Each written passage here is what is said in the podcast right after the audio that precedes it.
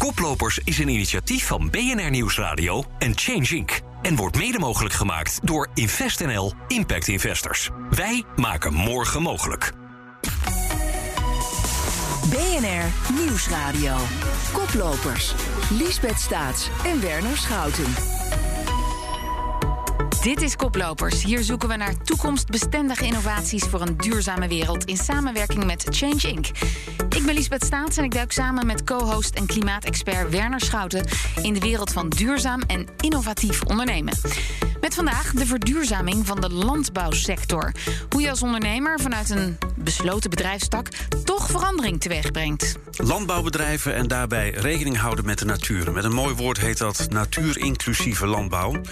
Boeren willen dat best wel, maar alleen als daar een financiële vergoeding tegenover staat. En een oppervlakte van zo'n 2000 voetbalvelden daarvan moeten dan worden aangeplant als voedselbos. Daarachter zit is in feite dat we vinden dat we de gezondheid veel meer centraal moeten stellen in onze voedselproductie. En dat soort dingen, daar hebben we het vaak niet over. We hebben het vaak over kosten. En ik wil het eigenlijk veel meer hebben over die waarde. Want het is ontzettend waardevol om biologische producten te kopen.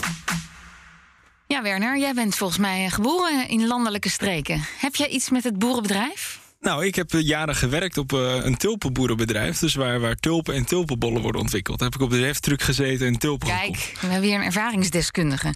En uh, wat, wat las jij in het nieuws deze week? Nou, het kabinet maakt zich zorgen om Schiphol. De luchthaven heeft al jaren geen natuurvergunning... maar moeten nu echt aan geloven en een natuurvergunning krijgen. Maar willen zijn al die normen voor uitstoot en stikstof voldoen... dan moet Schiphol misschien wel met 20% ja, krimpen.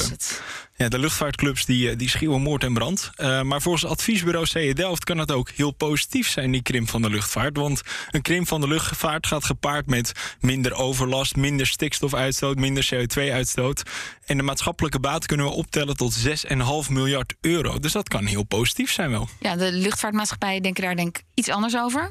Maar dat goed. inderdaad wel, maar ja. voor de samenleving en, en de, de partijen eromheen, de wijken eromheen, is misschien wel positief. En verder? Verder. Landbouwministers van EU-landen komen deze week uh, samen in Brussel om de puntjes op de i te zetten van het Europese landbouwbeleid. Er moet 387 miljard euro worden verdeeld. Ongelooflijk. Ja, en, en veel van dat geld moet ook gaan naar de verduurzaming van de landbouw. Zo wil de EU dat een kwart van de landbouw in 2030 biologische landbouw is het mag wat mij betreft misschien wat ambitieus, maar de boeren die, die vinden het ook wel wat ver gaan en protesteren daarom deze week in verschillende landen tegen uh, het nieuwe landbouwbeleid. Met hun trekkers. Een bekend beeld is dat inmiddels. Ja, en over die transitie in de landbouw gaan we het hebben met uh, onze eerste gast, boerin Helene Lansink. Welkom Helene. Goedemiddag. Ja, je bent boerin, maar ook een beetje influencer. Zeg ik dat goed? Ja, zo word ik genoemd. En eigenlijk dacht ik eerst, wat is dat een beetje vies. Maar ik denk dat het eigenlijk wel een goede bewoording is voor wat ik eigenlijk doe. Ja, want wat probeer jij online? Nou, ik probeer eigenlijk een, een deel te nemen als boer aan het maatschappelijke debat. Wat wel degelijk enorm gevoerd wordt over de landbouw. En ik probeer daar on, zelf onderdeel van te zijn. Ja, nou, dat is een influencer. Dan ben je ja. een influencer. Want uh, vertel eens, jullie hebben een melkveebedrijf, je man en jij. Hoe groot is dat? Uh, wij hebben op dit moment 90 koeien op 50 hectare grond in Haaksbergen, Twente. En dat is um, iets kleiner als gemiddeld. Uh, wel grondgebonden, dus onze mest kunnen wij plaatsen op onze eigen grond. Oké, en jullie zijn een uh, steeds biologischer bedrijf, daar maak jij je hart voor. Maar jullie zijn er nog niet. Wat, wat uh, betekent dat? Nee, nou ja, we zijn inderdaad wel aan het kijken van wat zijn dan die maatschappelijke opgaves die we op ons af zien komen als boerderij, zeg maar, en hoe kunnen we die vertalen in onze bedrijfsvoering? En um, uh, nou ja, op dit moment zijn we niet biologisch. Uh, dat heeft te maken met dat we nog steeds een klein beetje kunstmest gebruiken, maar ook dat onze stal eigenlijk de ruimte voor de koeien niet voldoende is om het keurmerk biologisch uh, te kunnen dragen. Ja. Jij zegt dat jullie niet biologisch zijn. Ik noemde net hè, de Europese Green Deal, die wil in 2030 een kwart van de Europese landbouw biologisch hebben. Daar is veel over te doen, ook onder boeren. Wat vind jij daarvan? Nou, op zich vind ik het wel een nobel streven. En ik denk ook wel dat je inderdaad gewoon doelen moet stellen. Of ze haalbaar zijn en op welke manier. Weet je, dat kunnen we met elkaar invullen. Maar ik vind wel, en ik, jij gaf het net ook al een beetje aan. Zo van, nou, mag misschien wel iets ambitieuzer. Ja. ja, maar het heeft ook mee te maken dat biologisch is eigenlijk ook een soort marketingclaim. Als het labeltje biologisch erop zit, dan is het ook herkenbaar in de supermarkten. Um, of biologisch de duurzaamste manier van voedselproductie is, dat staat nog ter discussie. Um, maar toch, de, de, de, ja, als je kijkt naar hoe Nederland het nu doet op dit moment, is maar 3,7% van onze landbouw biologisch. Daarin doet Nederland het eigenlijk helemaal niet zo goed in, in Europa. Hoe kan het dat dat eigenlijk nee, dat in kan morgen opgelost zijn. Als we morgen ja? met z'n allen, ja, als we morgen met z'n allen biologische producten kopen in de supermarkt, zijn de boeren overmorgen om. Dus dat ligt bij de consument, zeg ja, heel, ja, heel erg. Ja, ik denk het wel inderdaad. Voor een heel, als, de, als de vraag er is, dan beweegt de boer uh, mee. Maar jullie leveren aan Campina, hè? Uh, ja. jullie melk. Die is niet biologisch. Campina verkoopt wel biologische melk. Dat kan ik kopen in de supermarkt. Dus je zou ook kunnen zeggen: ja, het ligt ook een, een deel bij de verantwoordelijkheid van Campina die moeten gewoon meer biologische melk willen verkopen. Nou, ik, ja, dit, overal ligt denk ik een stukje. En um, volgens mij heeft de heer Timmermans ook al in de gesprekken die hij hier in Nederland gevoerd heeft, ook gezegd dat de vraag naar biologisch ook voor een deel uh, bij de consument moet liggen. Dus mm -hmm. dat de mhm. consument ook aan zet is om die markt ook biologisch te maken.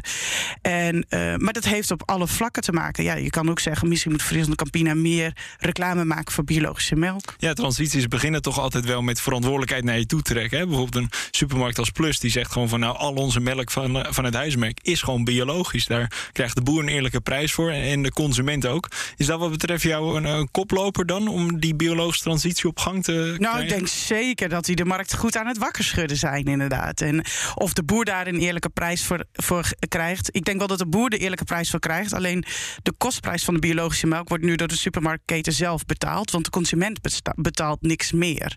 En dat is volgens mij ook wel een gesprek. Want uh, volgens mij hoorde ik jou net ook zeggen van... Um, uh, Paul, wat een boel geld vanuit Europa gaat ja. er naar de boeren toe. Maar we kunnen hebben ook allemaal betaalbaar, kwalitatief goed voedsel. En ik denk, als je gaat sleutelen aan die budgetten... gaan de voedselprijzen aan de andere kant ook omhoog. Ja, en dat kan een keuze zijn of je afhankelijk mm. wil zijn van subsidies... of dat de markt dat, dat betaalt. Moet betalen. Ja. ja. En nog even terug naar Haaksbergen. Um, op jullie bedrijf, wat, wat gebeurt daar nu concreet om duurzamer te produceren? Wat kan ik daar zien als ik bij jullie kom?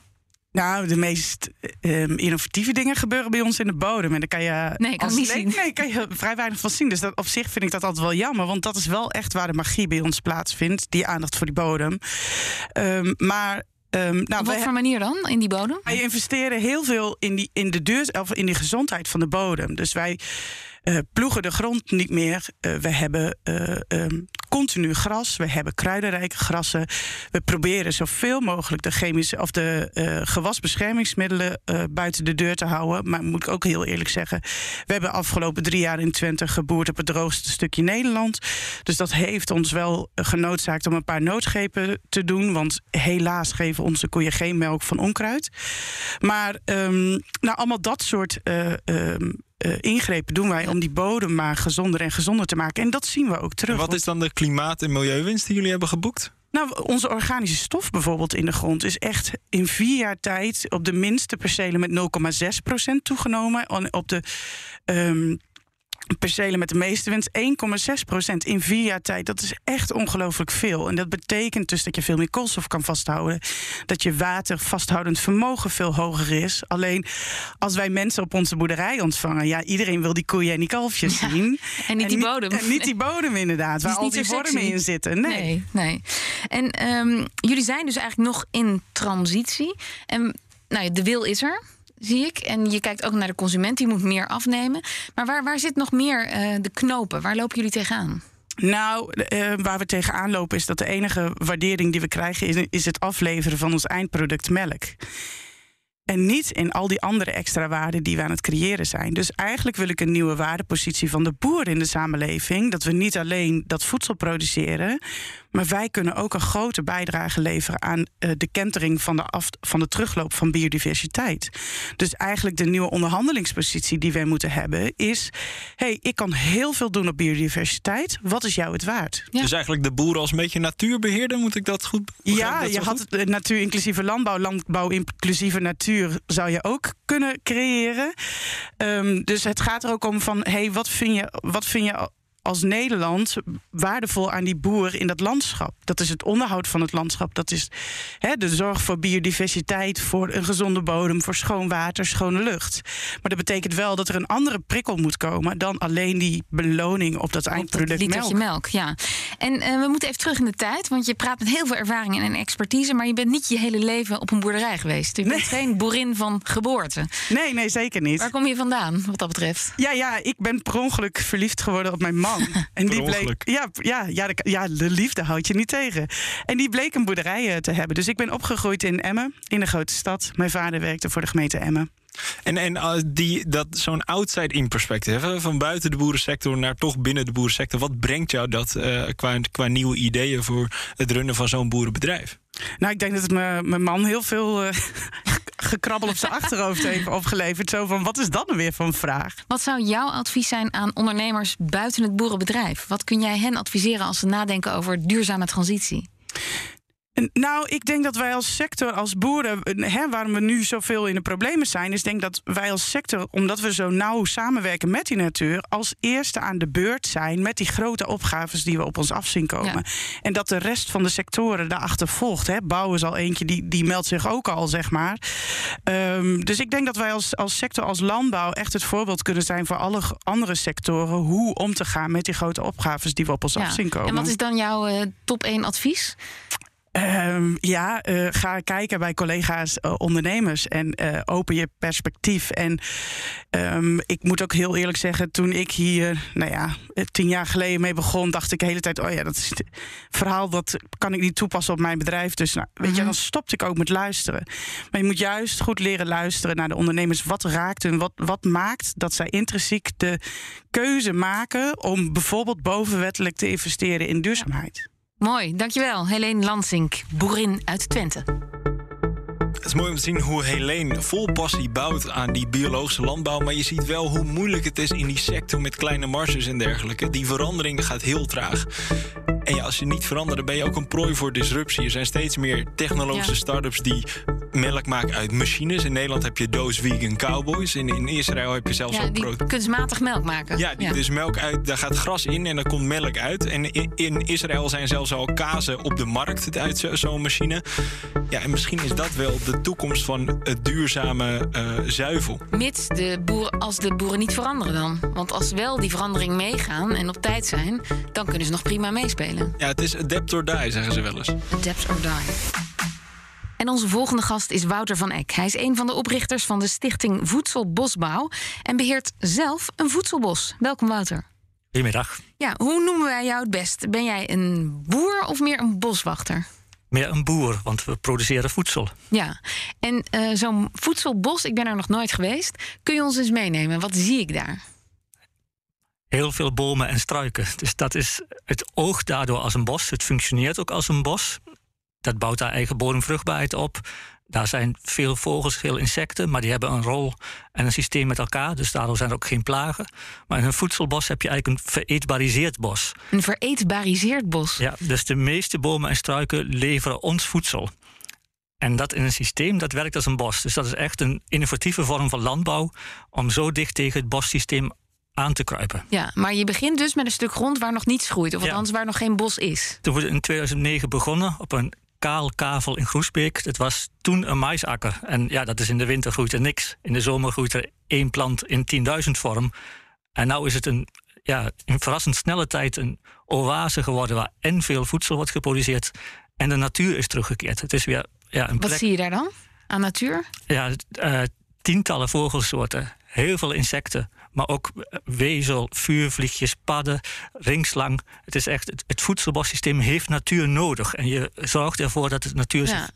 En je zegt ja, in 2010 begonnen we daar. 2009. Sorry, 9 zelfs. Maar hoe hoog zijn de bomen dan nu? Want het is nu eh, bijna De- 2022. Ja, is een goede vraag, want eigenlijk is het nog maar een peuter- of kleuterbosje. Dus de, we gaan ook evolueren na 150 jaar. Maar de tussenevaluatie is positief, want na ruim eh 11 jaar zijn de eh, zijn er al bomen van 15 meter hoog. Oké. En die hebben dus inderdaad heel veel koolstof uit de lucht omgezet in biomassa en omgezet in bodemvruchtbaarheid.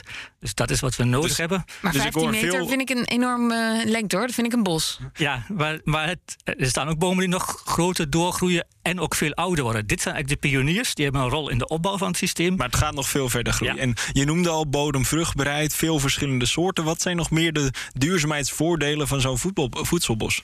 Het, het leuke is dat eh, het bos zuigt water op als er veel is. Dus als er hevige regens zijn, dan zie je op een bosbodem ook nooit plassen staan. Dat gaat gewoon lekker de bodem in.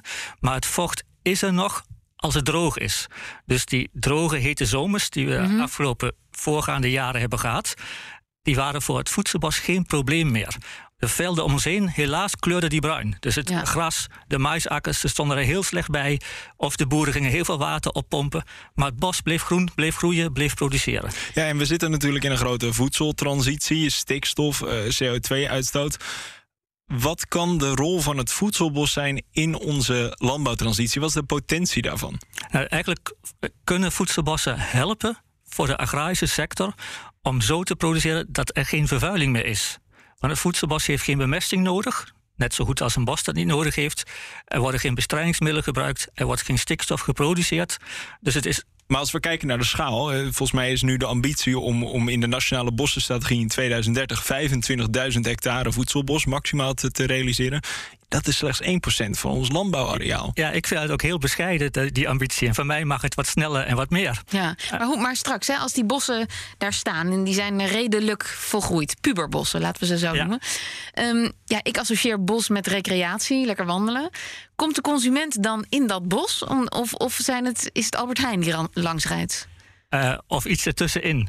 Ons voedselbos, ons agrarisch bedrijf, wij leveren rechtstreeks aan een restaurant en aan een speciaal brouwerij en aan een natuurvoedingswinkel. Dat is een niet de kortste keten. Dus eh, het is niet consumenten die zelf komen plukken. Daar word ik veel te zenuwachtig van met zoveel mensen over, over op het erf. Ja. Maar eh, een ingekorte keten waardoor je een goede prijs kunt maken. Eh, eigenlijk fair trade in eigen regio. Maar gaan jullie Maar dat kan dus per bedrijf verschillen. En eh, uiteraard moeten ook bedrijfskantines en supermarkten in de toekomst meer producten uit voedselbossen kunnen betrekken. En dan moeten er ook grotere voedselbossen staan. Maar kunnen die voedselbossen echt een, een, een, een, nou ja, een flink deel of een relevant deel van de landbouwproductie gaan uitmaken? Voor ons allen eh, te zeker, voeden? zeker wel als je terugpelt waar landbouw voor bedoeld is. Landbouw is bedoeld om mensen te voeden. Als we naar het Nederlandse landschap kijken, dan is daar het grootste deel wordt in beslag genomen door raaigasvelden en maisvelden. Dat is geen voedsel, maar voer. Dus in de Veevoer. Ja, in de transitie van meer plantaardig vo- voedselproductie kunnen we die verschuiving maken. En het gaat niet in één nacht of één week, maar die moeten we wel in gang willen zetten. Dat is ook die ambitie van de Green Deal om op weg te gaan. En dat gaat een beetje sloom, maar het kan. Die verschuiving betekent dat een groot deel van ons menu, eh, bijvoorbeeld noten en fruit, kan zonder meer uit Nederlandse voedselbossen Oh ja? komen. Alleen dat- Noten en fruit. Alleen dat gebeurt nu niet. Als wij noten kopen, eh, waar je ze ook koopt, ze komen meestal uit China, Turkije of Californië. Maar we horen ook vaak, hè, prijs is een belangrijk iets. We hoorden net, de, de consument is niet heel blij om, om meer te betalen voor bioproducten ook. Eh, veel gehoorde kritiek ook van het voedselbos is dat het heel arbeidsintensief is. Het, je kan niet met grote machines het bos in om alles te gaan plukken en alles te, te gaan harvesten. Dus ehm, is het financieel Oogsten. Ja. Om, om dat financieel, eh, is het financieel haalbaar? Nou, het, het financiële plaatje van een voedselbos is wel het leuke. Je hebt geen uitgaven meer nodig, zoals ieder jaar ploegen, eggen, zaaien, mesten, spuiten. Het voedselbos. Waarom niet? Omdat het bos werkt als een bos. Dus je hoeft niet te mesten, niet te ploegen. Je hebt geen fossiele brandstoffen nodig in zulke grote hoeveelheden. Dus voor een voedselbosondernemer is het enige werk is gerelateerd aan de oogst. En dat betekent opbrengst. Dus je bruto opbrengsten als onderneming zijn heel snel netto opbrengsten. Maar het is toch ingewikkelder. Maar ik wil nog iets zeggen Ja? over die, die zware machines. Want dat is wat de landbouw de afgelopen 70 jaar is overkomen. Steeds grotere, steeds zwaardere machines. Dat gaat ten koste van de bodem. Dat is heel slecht voor het bodemleven. Dat leidt tot compactie. Dat is ook weer slecht voor de, voor de groei van de gewassen. En ik ben voor robotica in de landbouw. Slimmere, lichtere machines. Een vooruitgang die we tot nog toe in de landbouwsector te weinig hebben En die gezien. gaan dan automatisch plukken. Hoe moet ik dat voor me zien? Ja, dat kun je voor je zien zo. In de Phoenixwijk wordt een gazonnetje al gemaakt door, eh, gemaakt door een, door een robot. Ja. Maar, maar nog even eh, terug naar dat bos en eh, de afnemers. Kijk, ik kan me voorstellen dat het voor grote partijen ehm, efficiënter is om te zeggen: Nou, al mijn ehm, eh, noten, al mijn walnoten, die haal ik bij één firma, want daar produceren ze alleen maar walnoten. In het geval van voedselbossen moeten ze heel veel adressen af om die hoeveelheid walnoten bij elkaar te krijgen. Klopt dat? Nee, dat klopt niet helemaal. Een voedselbos is wel altijd een polycultuur. Dus dat maakt het voor de ondernemer ook prettig. Want als je een monocultuur hebt en er gaat een jaar iets mis... bijvoorbeeld een late nachtvorst kan je appelbloesem doen bevriezen... dan heb je een groot probleem als je alleen appels Ja, hebt staan. Sowieso is dat gevoelig voor ziekte en plagen. Dus er staan appels en walnoten en vijgen... en nog tien andere gewassen op een hectare. Maar als je dat op 30 hectare zet... heb je wel degelijk een groot volume. We zijn bezig vanuit Stichting Voedselbosbouw met Voedselbos Schijndel in Brabant. Dat is 20 hectare groot. We werken samen met een cateringbedrijf die bedrijfskantines bevoorraadt in heel Nederland. het, het gaat om reële En dat kan. Het kan. Oké, en dan toch even kijken naar de toekomst dan. Hè? Jij bent heilig overtuigd van de, de meerwaarde van dat. Dat, dat, dat, dat vertel je hier gepassioneerd in, in de studio. Wat moet er dan gebeuren om ervoor te zorgen dat die voedselbossen niet 1% van het landbouwareaal zijn, maar 10% of 15%? Nou, we hebben de enorme bedragen gehoord die omgaan in de landbouwsector. En dat is publiek geld. Dat is geld van ons allemaal. Dat wordt al jarenlang vooral uitgegeven aan een vorm van landbouw waar iedereen ongelukkig van wordt. Want de boeren klagen, ze krijgen slechte prijzen. Het milieu is te dupe door stikstofoverschot. Het klimaat raakt gedupeerd door. Dus die miljarden moeten eigenlijk gewoon naar voedselbossen. Die moeten naar boeren die goede dingen doen. Dat is een hele mooie, hele mooie afronding. Geld naar boeren die goede dingen doen. Ehm, in Schijndel gaat dus een heel groot project van start. 20, eh, hoeveel zei je? Hectare. 20, 20 hectare, toch? Ja. Ja, 40 voetbalvelden. 40 voetbalvelden, dankjewel. En dat is dan het grootste voedselbos. Ja, het grootste productiegerichte voedselbos. Ja, oké. Want voedselbossen zijn een beetje hip. En er zijn dus ook hobbyprojecten, zoals je ook. Ja, is niet Hobbyboeren? Ja, en kinderboerderijen. En daar, en daar lopen ook kippen en schapen. Maar dat is iets anders dan op grote schaal voedsel produceren. En stel, allebei. een, een boer luistert nu en die denkt van shit, ik wil ook een voedselbos hebben. Heb jij een advies voor zulke ondernemers? Informeer je goed. Ga niet, ga niet deze week al aanplanten. Want het, het moet een ontwerp worden dat past bij je plek. Bij je waterstand, bij natuur in de omgeving. En bij je toekomstige afzet die je voor je ziet vanuit je bedrijf. Kijk ver in de toekomst. Ja, want je plant maar één keer aan. En dan gaat het tientallen jaren mee. En dan gaat het vanzelf. Ja. Dankjewel, Wouter van Eck. Graag gedaan. Wouter is een warm pleitbezorger van voedselbossen in Nederland. Wat viel je op? Nou, viel, er viel mij vooral iets aan mezelf op. Dat ik nog heel erg in de groef zit van het denken van... ja, maar als je iets wil produceren, dan moet dat heel groot. En dan moet die monocultuur, Ja, dat is gewoon het beeld. landbouw, hè? Ja, dat is het beeld waar ik ben, mee ben opgegroeid. En ik vind het dus zelfs moeilijk voor te stellen. Gewoon het, het beeld in mijn hoofd, te visualiseren hoe dat dan is als het zo'n enorm gemengd bos is. Maar het kan, hij heeft me overtuigd. Ja, dat is wel mooi, maar ik denk dat dat ook de strijd is die Wouter en die, die voedselbosbouwers continu moeten voeren. Hè? Om die, die veranderingen in het denken bij cateraars, bij supermarkten aan te jagen. En dat maakt die verandering ook zo moeilijk. Ja. Dank voor het luisteren, want dit was alweer Koplopers. Je kunt deze uitzending terugluisteren via de BNR-app en bnr.nl, maar natuurlijk ook op jouw favoriete podcastplatform. Koplopers is een initiatief van BNR Nieuwsradio en Change Inc. En wordt mede mogelijk gemaakt door Kono Kaasmakers. De lekkerste en eerlijkste kaas. Klimaatneutraal gemaakt in de Beemster.